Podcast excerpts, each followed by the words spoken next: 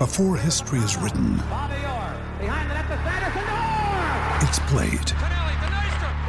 Before it's frozen in time, it's fought one shift at a time. Before it's etched in silver, it's carved in ice. What happens next will last forever. The Stanley Cup Final on ABC and ESPN Plus begins Saturday. We took it all. We brought them to our land. An endless night, ember hot and icy cold.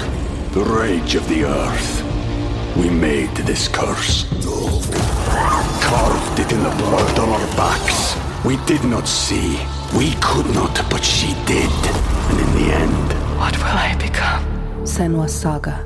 Hellblade 2. Play it now with Game Pass. Hey guys, it is Ryan. I'm not sure if you know this about me, but I'm a bit of a fun fanatic when I can. I like to work, but I like fun too. It's a thing. And now the truth is out there. I can tell you about my favorite place to have fun Chumba Casino. They have hundreds of social casino style games to choose from, with new games released each week. You can play for free anytime, anywhere. And each day brings a new chance to collect daily bonuses. So join me in the fun. Sign up now at chumbacasino.com. No purchase necessary. Group. Void prohibited by law. See terms and conditions. 18 plus. I'm big again. Oh, we both are.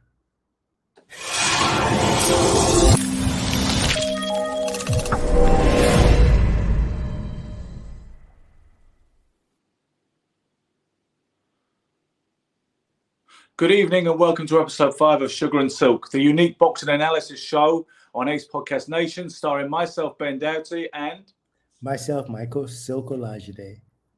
Do you know what? We call it Sugar and Silk, Michael, but I'm increasingly feeling we might have to rename it Little and Large because once again, there's you 12 times the size of God on your PC and me, your little sidekick on my phone. Um, You know what happened, Ben? I, I mean, when we first got on, I was very small. Then all of a sudden, I think my either my head grew really big, uh, as I have an inflatable head, or somebody up there likes me.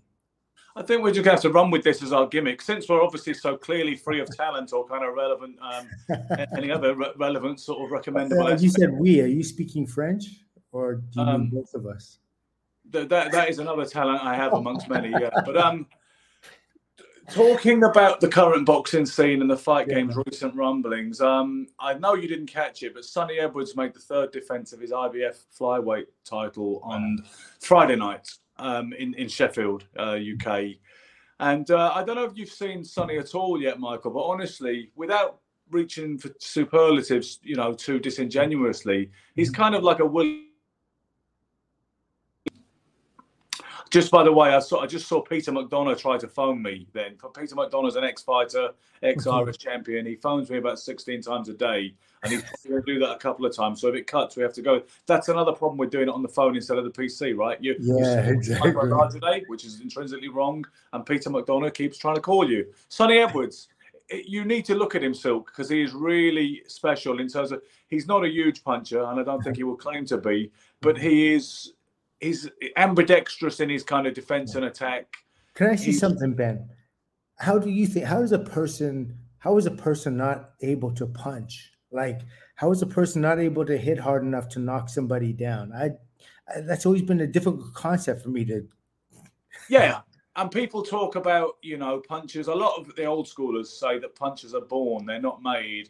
I think there is an element of genetics and natural ability in it, but there will other trainers all say, I can improve any fighter's power if you just give me three weeks with him. And obviously, it must come down, right, to a degree to, to technique and leverage and certain mm-hmm. aspects. Mm-hmm.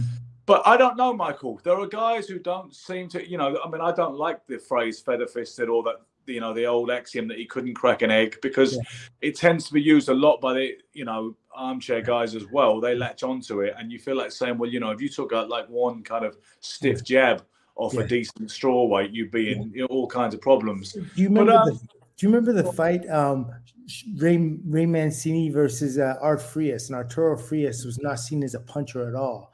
And he came out the first round and he really rocked Mancini's world. Obviously, Mancini took over and knocked him out. I think it was the second or third round, something like that. No, the first round, Michael, it was literally the wildest, one of the wildest three minutes. It was a first round knockout. It, it was, but it was one of those crazy one round wars when you Yeah. got it's one of the most competitive one round KOs in history. that was that was an amazing fight. I couldn't believe it. Uh, it was like I was looking at Art Frias and I said, "This guy looks like Dustin Hoffman." And, and the other and the other time, and then Mancini came out and he just clashed. All of a sudden, he had Mancini hurt, and I was like, "This is a man who had less than like twenty five percent KO power." And it's Yeah. always made me from that point forward always uh, look very interestingly at like punching power and what makes it. And I know there are things like, and I'm sorry, I don't want to deviate uh, off off your. We'll off get back to Sunny for too long, but we'll get back to Sunny. But like, it's the weight of the hand, and and, um, and it's the speed of the punch. You know, weight plus speed equals power. Some people arm punch; they disconnected the joints. You know what I mean? Yeah. And so when you punch in sections, like I know you can't really see it on my screen, but when you punch with sections, like if you lift your elbow up when you punch, you're not getting your body behind your behind. You're not getting the body weight behind your punch. I could talk to you about some theories I've heard over the years, Mhm. particularly with trainers and Yeah. their applications for power. Manny Steward said he believed it was about clenching your fist right on impact, right at the last moment. Okay. Mhm. There's a there's a trainer there's a trainer in London called Alec Wilkie who's been around a lot of years, and he says he always advocates punching down on the target. He said if you're punching down, even with a, like a jab, but definitely but definitely with the rear hand with the with the straight Yeah. right, as you you punch down on the target, you have more impact. You you're shaking your head. Yeah, I mean, I, th- I think one of the most important points is distance, range, and knowing where you can get maximum power. At what point in the extension of your arm you're hitting maximum. So if you're catching them directly at the end of the punch, like directly at the end, Yeah. you're, you're stinging them good, but you're not necessarily like punching. If you hit them halfway, or let's say three quarters of the way through, you're punching through the target, and Yeah. that's going to definitely give you punching power. Uh, also, the the part of the fist that you're hitting with is extremely important. That middle finger knuckle has got to be first. You know what I mean? Yeah, those two knuckles, right? Those two knuckles are the ones, yeah. The- the- Yeah, those two knuckles, but most most likely the uh, the middle finger knuckle is it's the real one, yeah. The right here. This is the one that you want to catch him with. We, I will go back to Sunny because if I don't, it will confirm my point, which I wanted to discuss with you Okay. about you know that the little guys don't tend to command the purses or attention they might Yeah. deserve just for the for the sheer accident of birth and genetics that makes them so relatively small. But before I do, uh, let me ask you then, since you start talking about punching power, uh, what was the sweetest shot you ever caught anybody with, as far as you're concerned? Wow, the sweetest shot. Um, boy, the, I, I'd never. Uh, there's only one fighter that I really loaded up on, and I had just a clear path, and and I just drove that punch right through him. It was for the Canadian middleweight title. It was a kid named Wayne Caplet, and he just didn't get up. It was like he was shot. But that was that was really just like a clean, like I, it was just unobstructed, and and you know, so the obvious happened there. But probably, oh, I, I tend, you know, the the problem with me, like I, I wasn't like a conscious fighter. Like I wasn't always like my intent wasn't always to wasn't always so pure. And and and I think that came a lot from not having the greatest amateur background. It There was no clarity in my style. I was always I was always learning as I went along. So Yeah. so so I would have to say like the shot I caught Iran Barkley with, I I, I knew really thought, even though I was backing up, even though I was backing up, I thought he wasn't going to get up from that. He I- got up. thought you'd say that. That was that was my feeling if somebody asked me the Yeah. question to answer on your behalf. So Sunny, yeah, he, he scored not a shutout. He was pushed hard by this tough, uh, hard punching Nicaraguan. But Yeah. Sunny is just so so defensively good and so instinctively good and so slick and unorthodox, and he, he has that requisite amount of, of, swagger, you know, and Yeah, his yeah, honest and they used to call it hot dogging back in the day in, in the American circles. Yeah. And uh, Sunny wants the big fights. He wants he wants to fight Chocolatito. He wants to fight Estrada. Mm-hmm. He'd be interested in fighting uh, Bam Rodriguez, who is I believe is dropping down to flyweight. Mhm. Sunny and he, and he beat the, the consensus number one flyweight in the world, Yeah. uh, the African, when he won the IBF Yeah, title. yeah. After he's only had, uh, I believe it's twenty fights. It might be twenty one now, just about, but it, it's in that region. He's undefeated, and uh, he is a special talent. And if if he was um, anywhere near welterweight or, or similar, even even uh, even 135 pounds, I imagine a lot of people would be raving about him. Even you know, Ben, is, is there really any difference between a flyweight and a featherweight? I mean, is there really any difference? Like Sometimes featherweights are. You don't ever. Can you name me a truly marketable megastar below 126 pounds? If you want to talk about featherweights, we had the likes of Sanchez or Prince Naseem Hamed, who's at you. I'm not. Yeah. I'm not equating them in terms of greatness, of course, but well, or, you, know, know, or Chavez. You yeah, know, yeah, um, but but but even like Bazooka, uh, uh, Wilfredo Gomez was 119. Lupe Pintor, Carlos Zarate, all those guys. They came up from you know even Pacquiao started off in, in a lighter weight division. Of course, you got fame when you got the bigger names, but I think the issue is the general public and and maybe even the, the the pundits of boxing they don't understand the skills as much as, as possible. They don't understand like these guys going at 112 pounds 106 pounds have incredible stamina the rate in which in which they work. And it's not like they have fat on their body they can that they're burning the fat off. This yeah. muscle endurance that they have is just insane in the punch rate once again, do you feel it's an information and an education problem? I mean, I, you, think, I know you've got a big, you have this big, um, yeah, absolutely. I mean, look, you have this big conviction that, that, that people who know better need to educate the audience in order to transform the the, the industry in a way that is more pleasing to, yeah. to someone who might consider yeah. themselves a diehard. Yeah, so we can have more appreciation of the sport and the skills that go into it. I, I do believe people generally think boxing is the primitive, primitive urge to punch somebody in the face. Every guy thinks he can box, hence, you know, these celebrity boxers that are around here today. And yeah. they don't know it's really it's like a honed skill. It's repetition. It's it's every single day getting up in the gym. It doesn't matter. You can go on on on, on social media and talk all sorts of stuff and bump your gums and get in there and get paid millions of dollars for it. Okay that's one thing.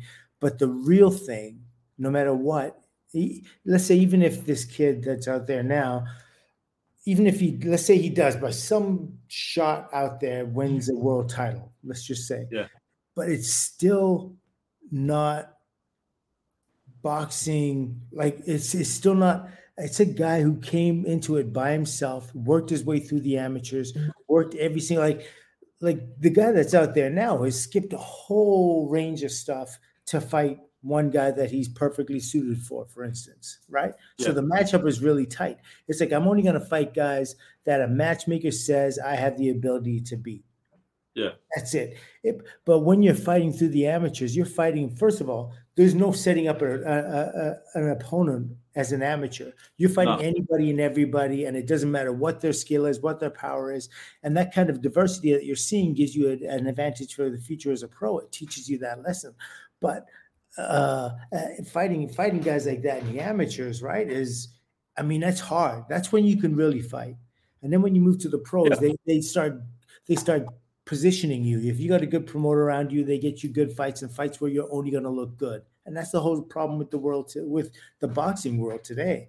Uh, that you know guys are fighting only the guys that are going to make them look good, and only the guys that are going to give them enough money.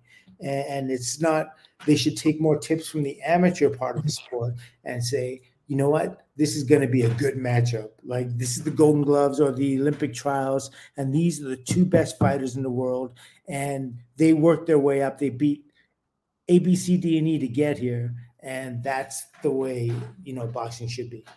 I think we've said it a million times at this point. You know, uh, like like minds have said that we need reform. We need a league system. We need some university. We need some kind of degree of unilateralism. You know, I heard Tommy Hearns is doing a, a, a boxing league of some sort.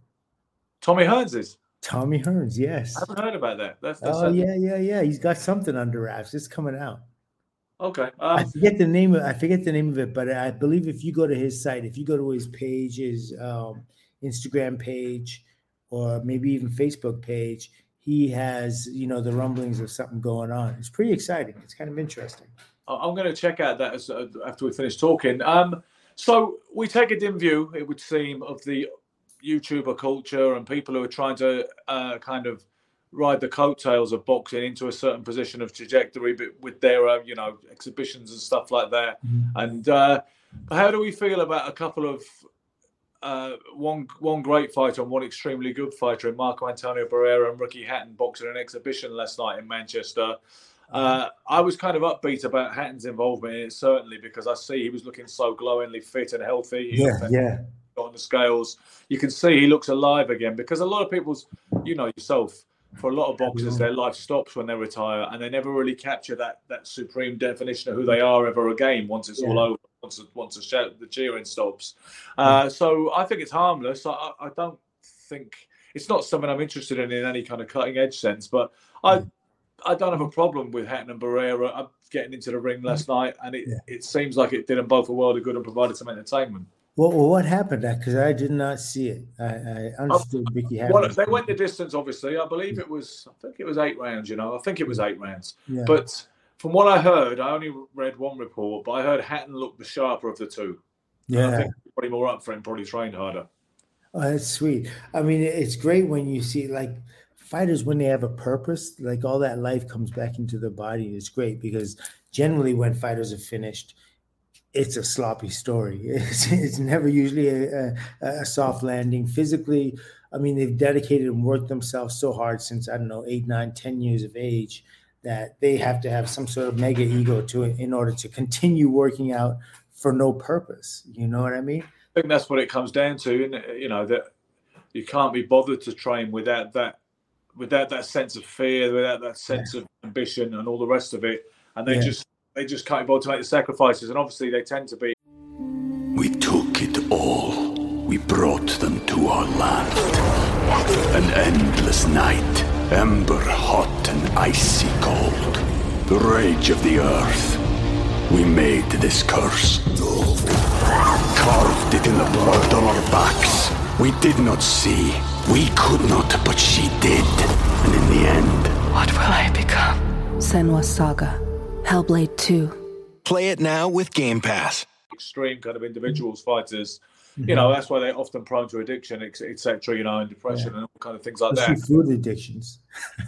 Yeah, exactly, exactly. You know, but um, moving on, but on a similar theme, you've got Floyd Mayweather is is having some kind of exhibition tonight, this evening, whichever time zone you happen to be in this afternoon in Du- Dubai. Bye. I did see something in a WhatsApp group I'm part of of ex-fighters that was saying that the thing's in doubt even, you know, even an hour before it's supposed to kick off the main event. I saw uh, that Tommy Fury, Tyson Fury's younger brother, who was due on the bill, uh, he his fight fell through. His sanctioned professional fight on the bill fell through because he was six pounds, six or seven pounds heavier than his opponent. I'm not sure what the contract weight. And he's a heavyweight, right? Uh, he's he's a cruiserweight at least. He's a cruiserweight, I believe. But I guess he, you know, he's probably a heavyweight on this particular occasion at the weigh-in. Yeah. So Um, if he's a so- heavyweight, there's really no cap on a heavyweight. So six Well, pounds really But but, but if he's a cruiser, I guess they had a contract weight. I, you know what? I didn't. I didn't take care to, to understand all the details because I didn't care. I just saw that he he was six six point eight pounds heavier than his opponent, who was a guy called. I think I've already forgotten his name. I'm quite proud of that. The opponent, Yeah. but he, he was he heavier than just wanted to make a little bit more money. His name was Bamba. Bamba. Um, and so he pulled out because he, he reckons that the contract had not been adhered to. So Tommy Fury now is boxing a six two minute rounds exhibition against a guy called Rowley something or other, um, which doesn't strike me as the most cutting edge thing for a young man who's supposedly wants to be a professional boxer and wants to emulate the success or at least try and you know in any way kind of Yeah. follow in the footsteps of, of, of his older brother. So. Yeah. And you've got Floyd Mayweather topping the top in the bill. We spoke about Floyd Mayweather last week, I believe, and you know Yeah. the fact that he Yeah. he has put himself in a, because he's orchestrated his boxing life so well. He's put himself in a position where he's able to make these kind of telephone number sums without taking any risks. Now he doesn't, you know, he's not at the cutting edge uh, side of things anymore, but he's still able to put on a show and still enjoy it and Sure. make millions of dollars for it. But that's what we've got right now. Yeah, yeah. I don't I don't mind that. But uh, what what is interesting is everybody is kind of like eating the earth, the earth being boxing itself. The Yes. this- you know what I mean? The boxing world, like boxers, non-boxers, everyone's just eating it and using it and not giving anything back to it. And and that's Cannibalizing. That's- yeah, yeah, they're they're absolutely that's a perfect word for it, Ben. They're cannibalizing the sport, and and we need to, um, you know, everyone's taking their cuts and, and they're taking their thing and they're, and they're running out with it and they're leaving nothing left for the future, and that's it's going to be a mess. I mean, so And that's what that's what Dana White, the UFC impresario, said so many times. He says, "In boxing, you don't invest in your sport. Yes. You, said everything." He said, "Everything in boxing is like a going out of business sale." He said, "That's the whole modus operandi." It's perfect. Yeah, everyone like smashes the window, runs in, grabs all the, you know what I mean, runs out Yeah. and running down. It's my TV. It's my uh, my fur and, coat. and, and, and mutters something about legacy don't pay the bills on the way out. You know, and that's it. They don't see the bigger picture. Um, No, one don't. more current thing, you know, one more current thing about the boxing uh, situation today, politics, whatnot. Before we talk about something more interesting, I suspect. Um, Alexander Usyk has been ordered to fight, or is ordered to defend against his IBF mandatory Filip Hrgovic next time out. The IBF have asked for immediate purse bids, which means even if he is able to negotiate a Tyson Fury fight for his next for his next time out, he will have to drop the IBF strap. Which so I get the fact that some people say that doesn't matter, and I, they might even be right. You know that you know fuck the idea. It's got to be an undisputed heavyweight title fight. Let's just get the number one, and or, you know let's get the two best guys in the world um, together in the ring so that Yeah. supremacy can be can be proven. But for what it's worth, he's been ordered. It, it proves the point, Michael, that even if we do get this, you know, this big coveted undisputed world heavyweight championship fight off the ground, it won't stay undisputed for long. And it would appear at this stage it won't even be an undisputed title fight because it looks like he may have to drop the belt. And they say if that happens. Then um, Hrgovic is likely to fight either Andy Ruiz or, or Anthony Joshua for the vacant IBF belt. Yeah. Um, Yeah. Just your thoughts? I, I tend to think that I mean that's just always going to be we have four recognizing belts or is it four or five? I don't know what it is now. Four. It, it, I'd still say it's four. I, I don't. I can't um, accredit the IBO as being amongst the others. The, the Yeah. big four have got you. They're, they're much of a muchness, and you really can't say one is particularly more credible than the other. Yeah. one. Yeah, I, I'd always thought the WBC, WBA, IBF, and now the WBO kind of came into it and is and is stronger. But I'd always been a little bit dubious about them as well. But I don't think we can be anymore because they've just Yeah. had. If you look at their champions certainly in this Yes. century, they've Yes. been as credible as the rest. They really have. Yeah, no, absolutely, and that's what I'm saying now. So it's the Yeah. four, and um, I, I've been, I'm just like so speechless when it comes to that kind of stuff because I, I mean, I know that um, fighters. I mean, look at we love that kind of stuff. You know what I mean? To be recognized as world champion, you're just as legit, legitimate as the other guy. eh, WBO, WBA, WBC, whatever it is. Um, the the belts do have a significance. They do mean something to a fighter when you win them, and you're able to walk around the ring with that. It, it's sort of Yeah. like um, it. it uh, I don't know, kind of like. I don't. I was at a white collar show last night refereeing 16 belts, and people were losing their minds when they're getting presented these plastic belts at the end of that, when Yeah. they're calling them the such and such middleweight or light welterweight Yeah, champion. yeah, yeah. And they're, and they're cr- and they're drunken idiot fans going crazy too. When really they they've well, this is the thing. You can pull the wool over the eyes of anybody if they don't know what the if they don't know the history and they don't know the the way in which boxing works or the way in which it can work. Uh, people just again see it as two guys with the primitive urge to punch each other in the face. They go ahead and they're recognized by organization. They know nothing. They don't know the WBA and WBC are not even American, you know, or the IBF is. They don't know who the president is. They don't know who the, the they don't know the rules of the organization. You know what I mean? Like people understand the rules of of baseball and the rules of basketball, the rules of hockey, soccer, all the rest of that kind of stuff. They have no idea what the rules of boxing are. As simple as it is. So I take your point. Ultimately, I put something before you, which is just one one very recent example of of the the exasperating politics of professional boxing. And you're saying, well, hey, what do you expect? And you know, and, Yeah. and on it will go. And Mhm. maybe someday the world will be saved, or more likely it won't, and that's the end of it. Yeah, I th- I think that you know boxing tends to cannibalize itself, but um, you know there there's some good things that can always happen, and when you have good fighters out there, that'll always bring interest into the sport. It may be more of an individual thing, like people start following individuals instead of the sport itself.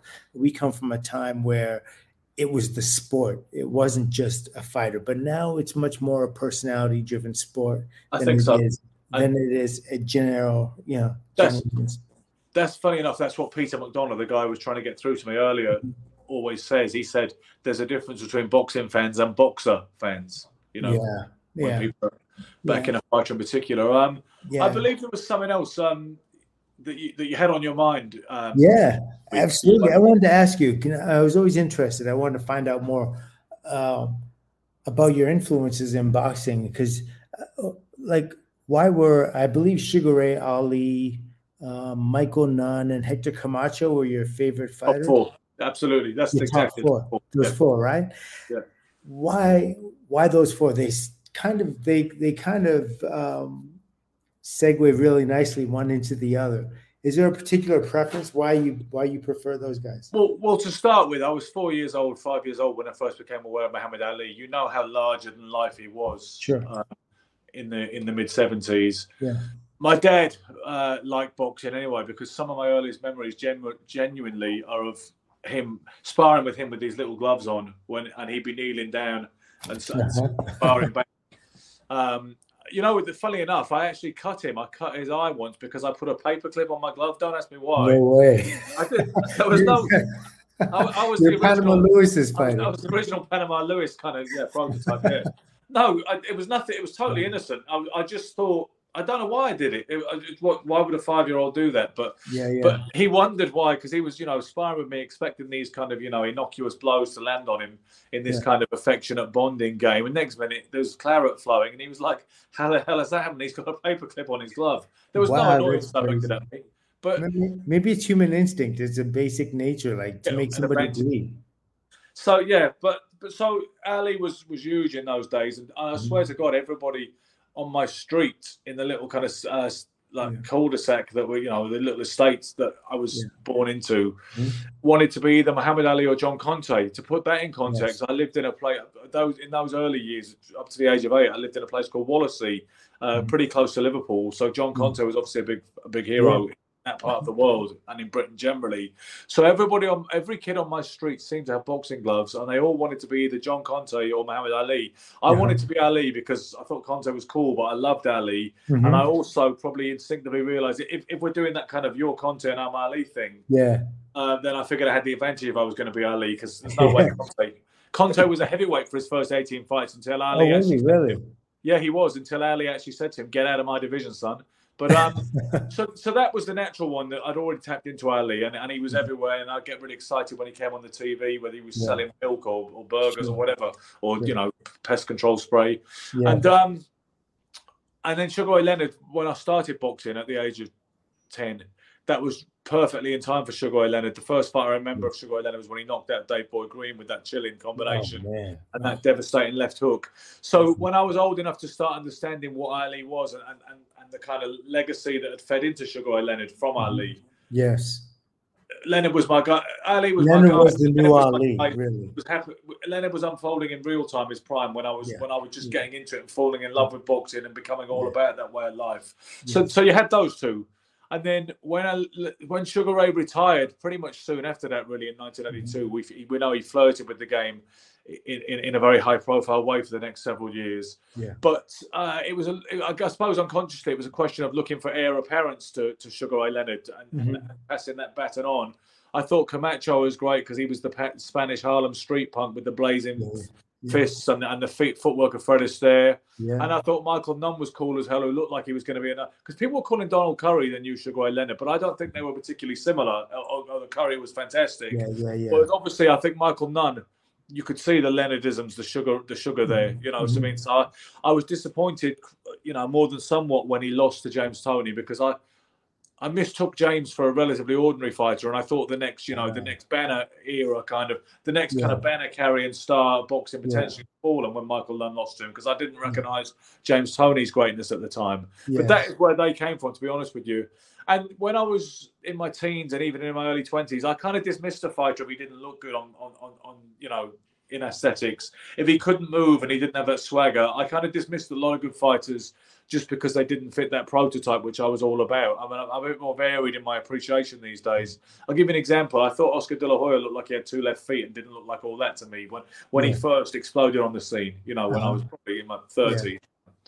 it took me a while to understand that it wasn't all about you know kind of Michael Nunn, Sugar Leonard, Muhammad Ali, etc. Yeah. I get it. I mean, I, you know, I, I did like a, I did like a certain Liverpool-born, you know, Canadian-raised. Uh, oh, stop. You don't have to do that. Oh, no. Could- Well, see, but me and my dad were always Oh. looking for fighters who, who were in that kind of vanguard because he was exactly the same. And Yeah. obviously, once you came around, the fact you were articulate didn't do you any harm in our household either. Particularly when KO magazine put an interview out and said this might be the first KO interview that you might need a dictionary to hand while you read it. They actually said that. so funny. Um, yeah. Yeah. and uh, so obviously you were you, you ticked all the boxes back then for our, the whole kind of doughty Yeah. ethos towards you know looking for favourite fighters. You know, Yeah. but but it looked like you didn't. It, it, as fate had it, you didn't quite have the legs to facilitate our dreams to the level that we wanted for you. You know. I get it. I totally get it. Absolutely. That's really interesting. But I love I love seeing like because fight styles are fight person our, are personalities, you know what I mean? The way I look at boxers, like the way a person fights is the way they think, is the way they like they're wearing their minds on the outside when they box. Yeah. And, so uh, when an individual and you your style yourself, you're you know what I mean? You carry that same kind of flashiness and you and you go about the things the same way you know, you're quick, fast handed, you're a thinker in the ring, you got good foot movement, balance, all the rest of that kind of stuff. So it's um, uh, uh, safe to assume that you're as highly intelligent outside the ring as inside. Hopefully, but I, I think we can all be stupid in a certain context, can't we? I think we're all capable of being pretty dumb in the wrong Oh, context yeah. outside of our comfort zone. You know. Yeah. But um, you, you were talking about fighters reflecting their personalities. Yes. Um, Mike Tyson said that when Mike Tyson was coming up when I was 16 years old, Yeah. And he was when he was a contender, but he was he was setting the division alight, and even everybody was talking about him in the pre-internet uh, era. Sure. He said that he felt that a good fighter's style in the ring was the, su- the the supreme kind of reflection, a mirror of his personality and his nature. Right. And that Yeah. and the example he gave is he said everybody says Camacho fights like Pep. He said, I don't think so. They're two completely different individuals. Uh-huh. And I thought that was an interesting. As soon as Tyson came around, I thought he was very arresting in his eloquence and his interest and, Yeah. and his depth Yeah. that he had. And I never could understand it when people dismissed Tyson as some kind of monosyllabic brute. That had Mhm. everything to do with stereotypes and nothing to do with intelligence or, Yeah, you know. yeah, yeah, yeah, yeah. Well, they didn't understand Mike's style, for instance. Mike's style was extremely complex style. Mike Tyson's Yeah. style was an extremely complex style. I mean, he he followed the pattern that was given to him so tightly that I almost thought it could have been um, detrimental to him at some point. Because uh, because okay, so here's Mike. He's he's got all these physical attributes that other fighters don't have. He's got speed. He's got dexterity. He's got head movement. He's got defense. He's got power. Um, he's got fight intelligence. He's got all these things. And Did he have fight intelligence or was he just supremely drilled? I well, that's the thing. He did have he was extremely drilled, and he did have fight intelligence, but he wasn't. I, I almost believe I can't say I know for sure. Obviously, I'm not in Mike's camp, and I never have been. Uh, we knew each other when we were fighting, and that was it. But from looking at him, it's almost like he was taught to fight a certain style and was never allowed outside of that style. And because absolutely. he wasn't allowed outside of that style, when it came down to fights where it really got down to like you're you're in the um you're in the pit, you're on the inside with the person. You have to use, no longer is it about um the you know the one throw the one five six seven. It's no longer about that. Now you're relying on your instincts in terms of fight, and they didn't allow him an ability to develop his instincts.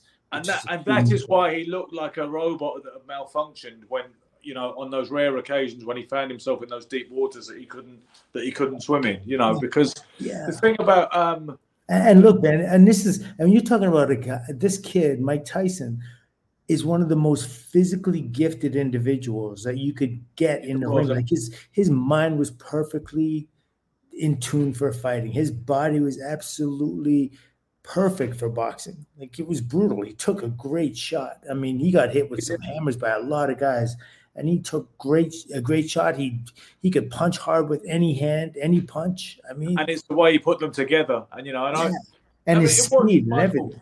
it was a new it was a unique style you talk about his style was complex and, and more more complex than people realize it Mhm. was a unique style and when i Yes. when i first saw mike tyson i don't know what the first mike tyson fight you saw was. For me, Mhm. It was Mitch Green because um, that was the Mhm. first one that was on British television uh, on Yeah. ITV. Okay. And the thing that was interesting to me about that, because I, he had 19 straight KOs before he went the distance with James Tillis, yes. and then he went the distance again in his very next fight with Yeah. Mitch Blood Green. Now, reading about that in Boxing News, it was a little bit kind of um, it kind of checked the, the, the euphoria and the excitement yeah, a little yeah. bit. You're like, oh, uh, is he is he starting the plateau now? He's gone the distance twice because you're expecting KOs, you know, when Mhm. he keeps scoring them yeah, yeah, yeah. so so quickly. Um, and I remember being a bit disappointed. I didn't mind him going the distance once with Tillis, but when he went the distance with this is my kind of you know 16 year old filter at the time. When he went the distance with Mitch Green, I thought, hmm, you know what, I don't know about this. But then when I saw it on ITV World of Sport that afternoon, I was really excited because I thought it was a unique. I didn't mind that he'd gone the distance. It was great to see 10 rounds with him. And as soon as Mhm. my dad called me up, obviously, only one thing he was going to wanted to talk about, and I knew that because it literally the broadcast had just finished. Yeah. And I said, Tyson is the man. He said, Yes, absolutely. You know, and he was saying, Who would you compare him to? And I said, Well, nobody. He said, No, he's Mike Tyson the first, isn't he? he we haven't seen him before, you know. So Yeah. it was a unique son. He was a phenomenon. I I get fed up of the myopia of some of his more lunatic fringe fans because they have no objectivity whatsoever. yeah, But yeah. but he was very very special all the same. Yeah, he was very special, and and um, you know, unfortunately, like life tests you in so many ways that you're not um, you're not prepared for. You know what I mean? And um, Yeah. and, he was absolutely perfectly cultured for what he did, and he he had all the ingredients to be that special person. It's just that you know, unfortunately, it never happened. Circumstances be life will always test you. It doesn't matter what you want to do, what you want to accomplish. There's always going to be a, there's always going to be a test. I mean, he achieved a hell of a lot, of course. You know, I mean, he was. Yeah. People keep talking about how he was the youngest version holder of a world heavyweight championship Mm-hmm. in history. He was, if you believe, he became the undisputed champion versus Tony Tucker when he had all three belts. Then he was also the youngest. He was also the youngest heavyweight champion by nobody because he was slightly younger than Patterson when he first beat Archie Moore for the Bacon title back in. Wasn't uh, was was was Ali not younger when he beat Liston? he was 22 and a bit when he beat Sonny Liston, February 25th, 1964. Okay, Um, So no, um, so he was. You know, uh, some people Mike, uh, Michael like to hold out, and they say no. As far as I'm concerned, he wasn't the world heavyweight champion until he beat Michael Spinks. But I just don't. I just didn't feel that way at the time, and I still don't. The way I felt was Spinks had abdicated the title because he didn't want to fight anybody Mhm. except for guys like Tangstad and a washed-up Cooney, etc. And I just wasn't buying that Michael Spinks was the was the the the genuine heavyweight champion of the world, or you know, people say mm. that word lineal champ yeah, as far as I was concerned, Tyson entered that HBO tournament. He mm. was a wild card late addition to that HBO tournament, mm-hmm. by the way, because his, his his rise was so meteoric. It was happening so quickly. He mm-hmm. came in as an afterthought. Spinks opted not to enter the tournament, and I just saw this young dynamo, the Brooklyn Bomber, had cleaned up and won all the belts, and I just thought mm. he was the rightful champion, certainly after he beat Tony Tucker.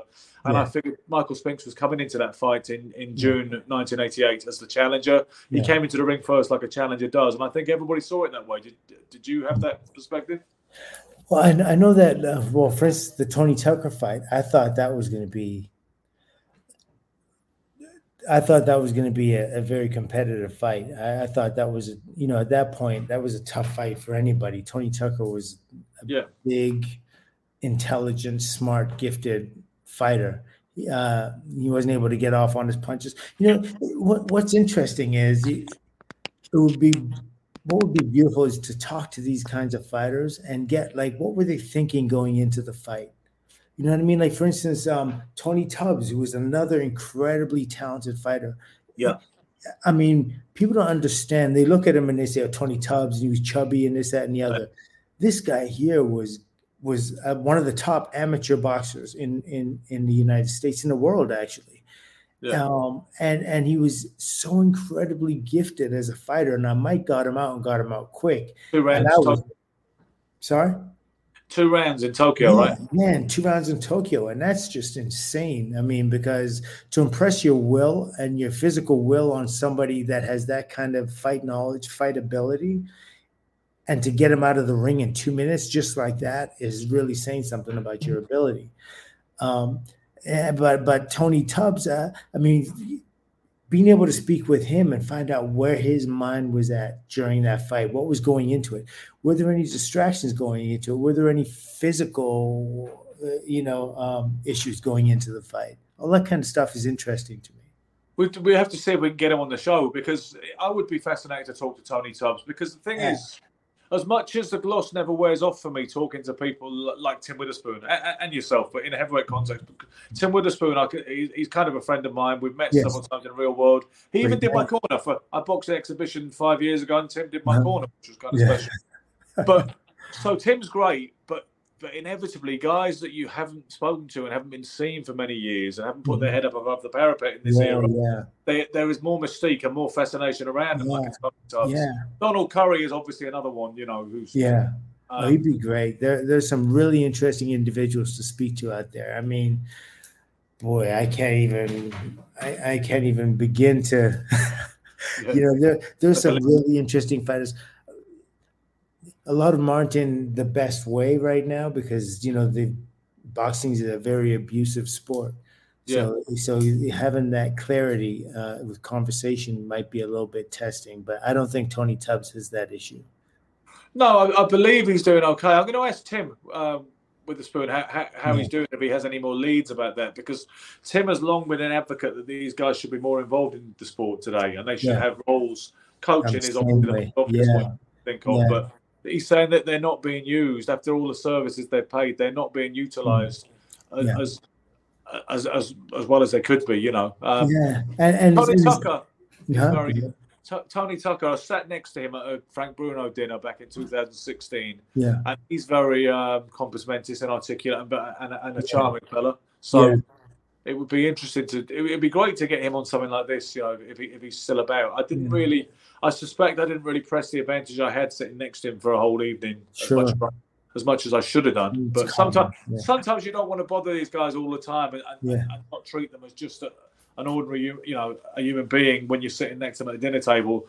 I was a bit mindful sometimes of not being like, okay, this is Ben Doughty going live right now on Instagram.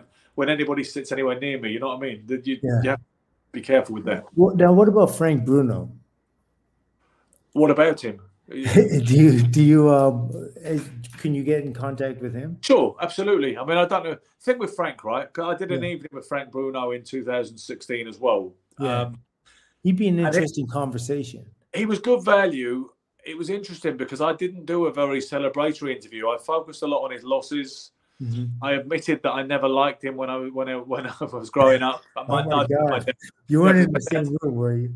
Yeah, you, you hear you hear me mention my dad a lot because he was obviously had a big influence on my kind of love for boxing. Yeah. And we, we, we, were- we were anti Bruno, and I told him that, but I made it kind of cute. I said, "This is a public apology to Frank Bruno for all those years of rooting against you." And he, he actually liked it. And he at the end of the night, he was like, "Thank you for being so honest," because he, he is a lovely guy, Frank, Sure, and he is a lot more intelligent than the wooden persona that was that was kind of Yeah, pushed on, on, certainly on British TV screens. His dignity and intelligence is way in excess of the way he, his Yes. public persona and the way he was portrayed in his heyday, Yeah. selling HP sauce and all that. Yeah. Some people accused him, you know, in, in Britain of being the Uncle Tom type figure, you know, Uh-huh. and kind of white media puppet. That's Yeah. all very unfair. Frank is a really good guy, and he. Well, Um, Well, the thing is, when you know when people make those kinds of statements about a black man in in uh, a white world, for instance, yeah, one of the things I, always have to say is he's wearing the team jersey. You know what I mean? There's no no ifs ands or buts about it. He's always we know what team this guy is always going to be playing on, basically.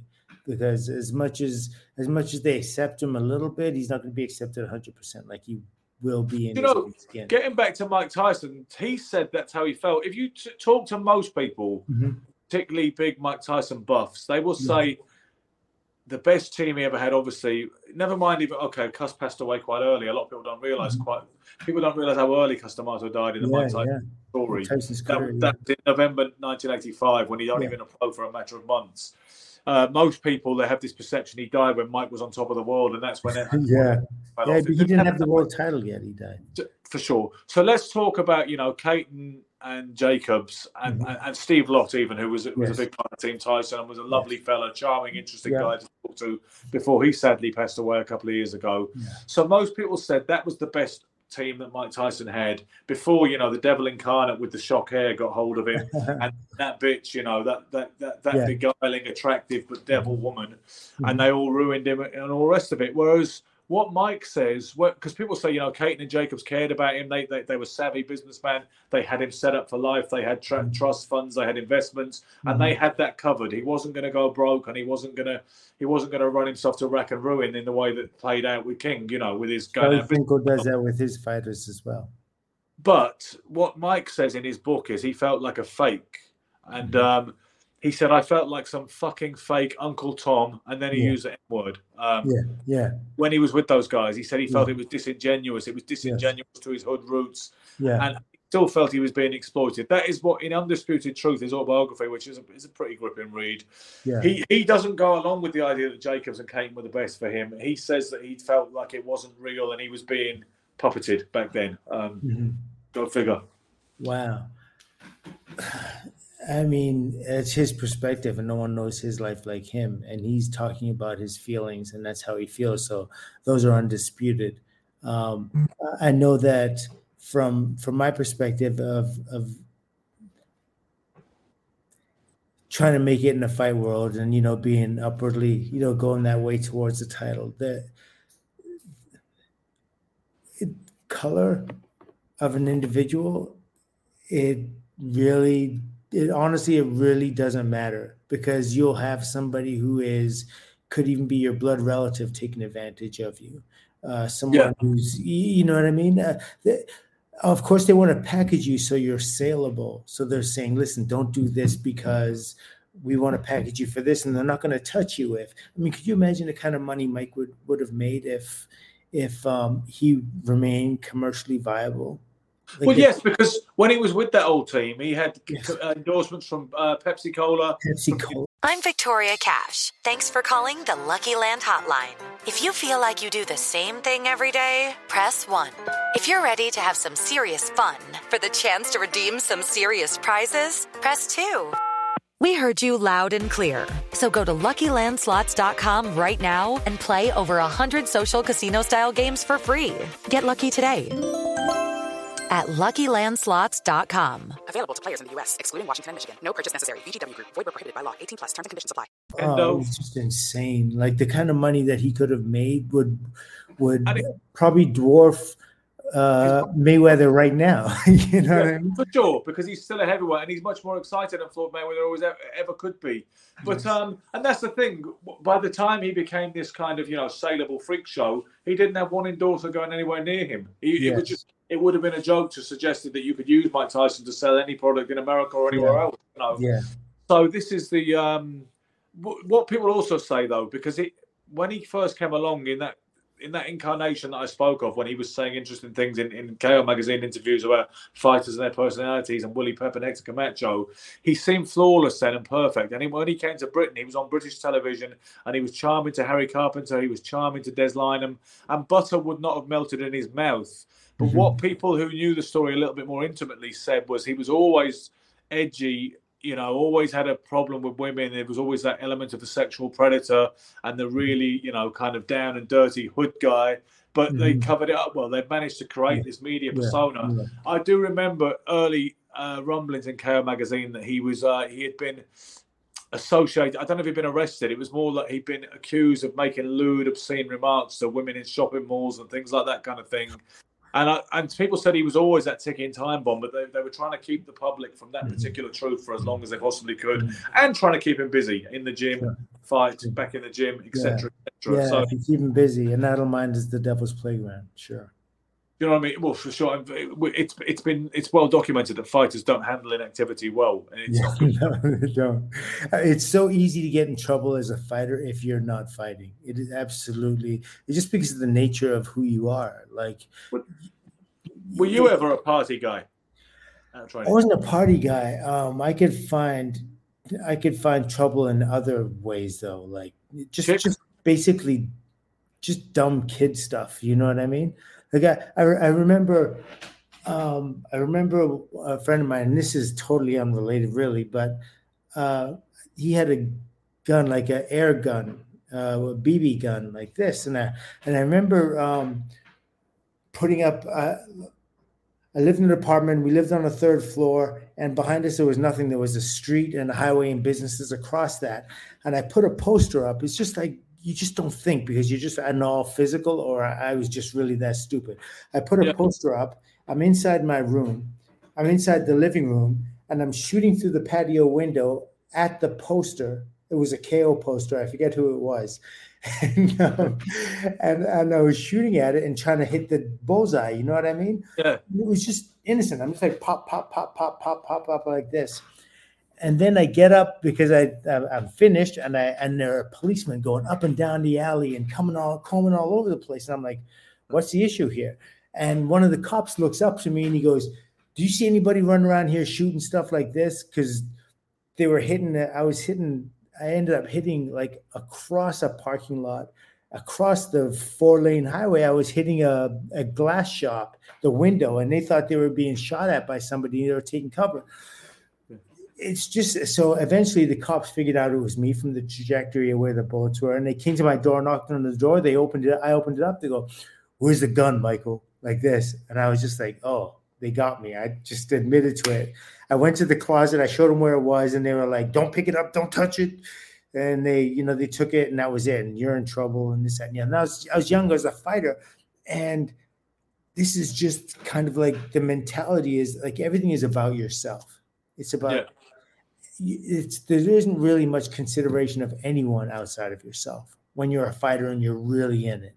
You know what I mean?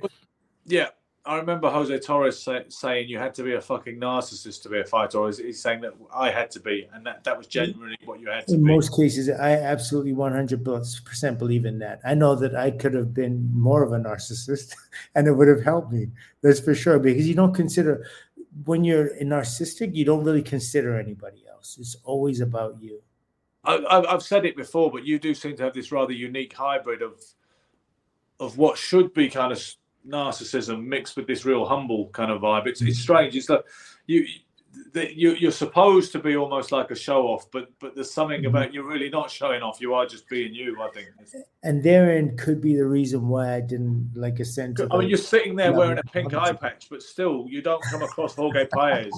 or, or, or, you Is this pink? I'm colorblind. I thought it was. I, I thought it was red. I thought it matched. No.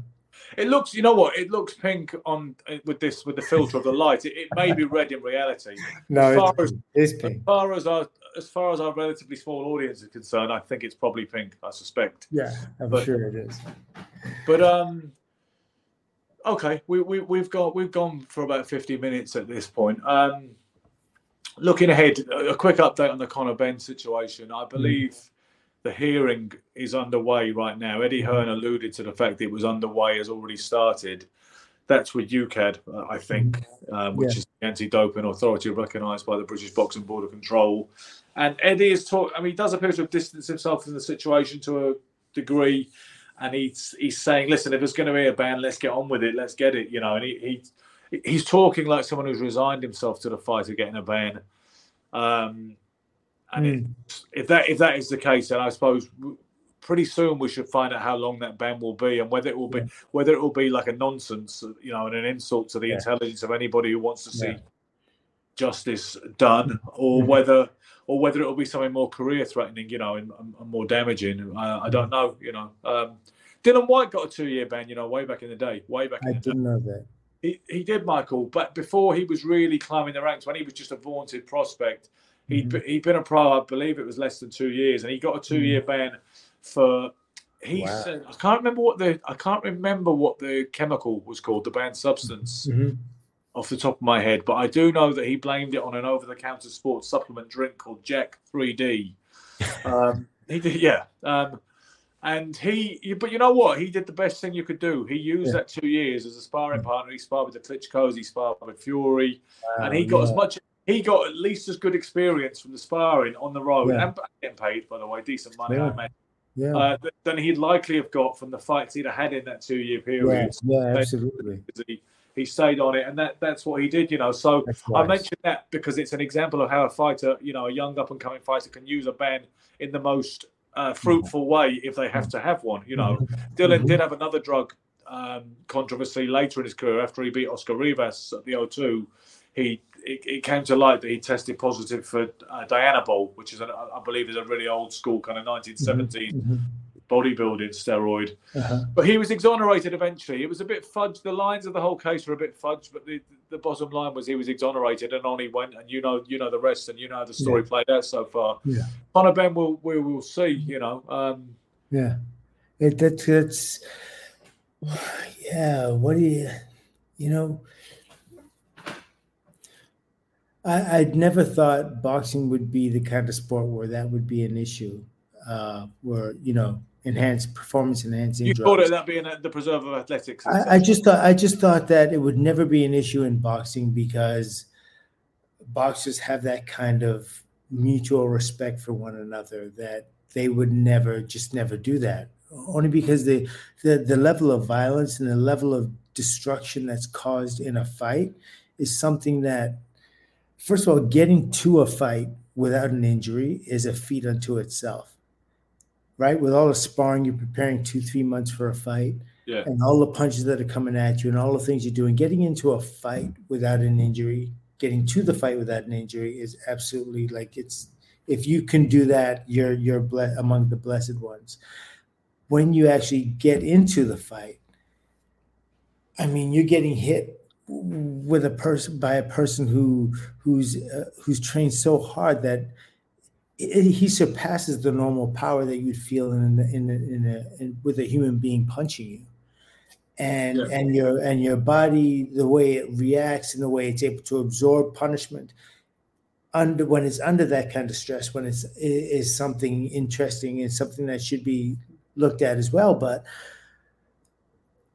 after the fight you feel every single punch. When your adrenaline comes down and you're no yeah, longer in battle you feel every single thing. And and and to, for that every single thing to be somebody else's anabolic steroid enhanced punch i don't know. I just i just like to think it better of people that they wouldn't do something like that.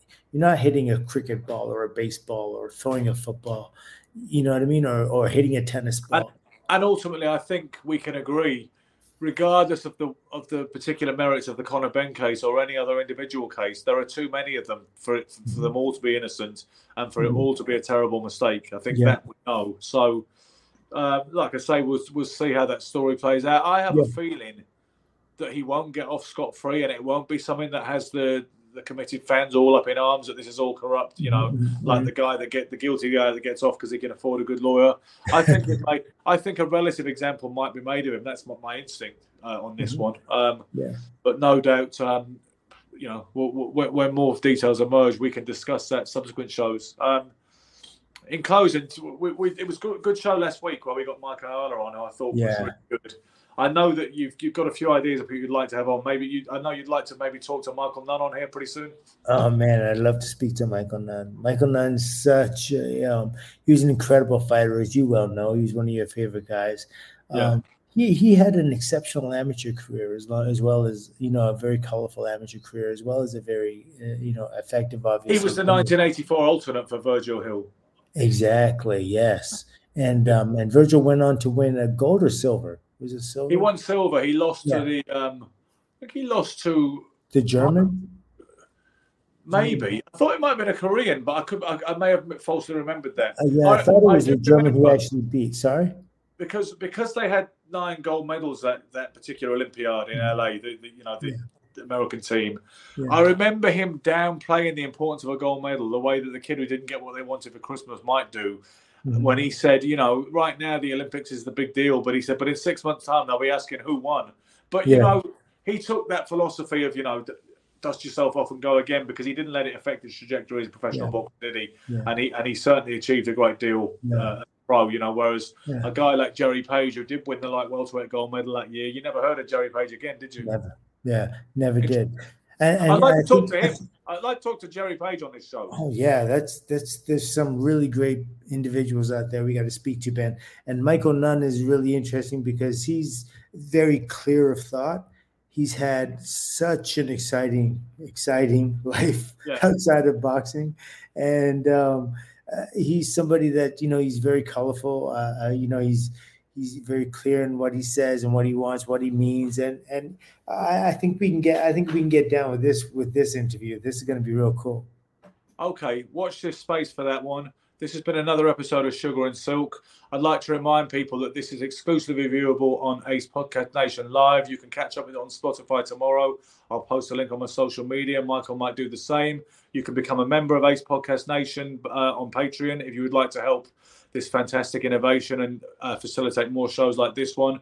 From me, that's good night. I'll let Michael close his. Silk out. Sports Social Podcast Network. Hey guys, it is Ryan. I'm not sure if you know this about me, but I'm a bit of a fun fanatic when I can. I like to work, but I like fun too. It's a thing. And now the truth is out there. I can tell you about my favorite place to have fun Chumba Casino. They have hundreds of social casino style games to choose from, with new games released each week. You can play for free anytime, anywhere. And each day brings a new chance to collect daily bonuses. So join me in the fun. Sign up now at chumbacasino.com. No purchase necessary. Group. Void prohibited by law. See terms and conditions. 18 plus.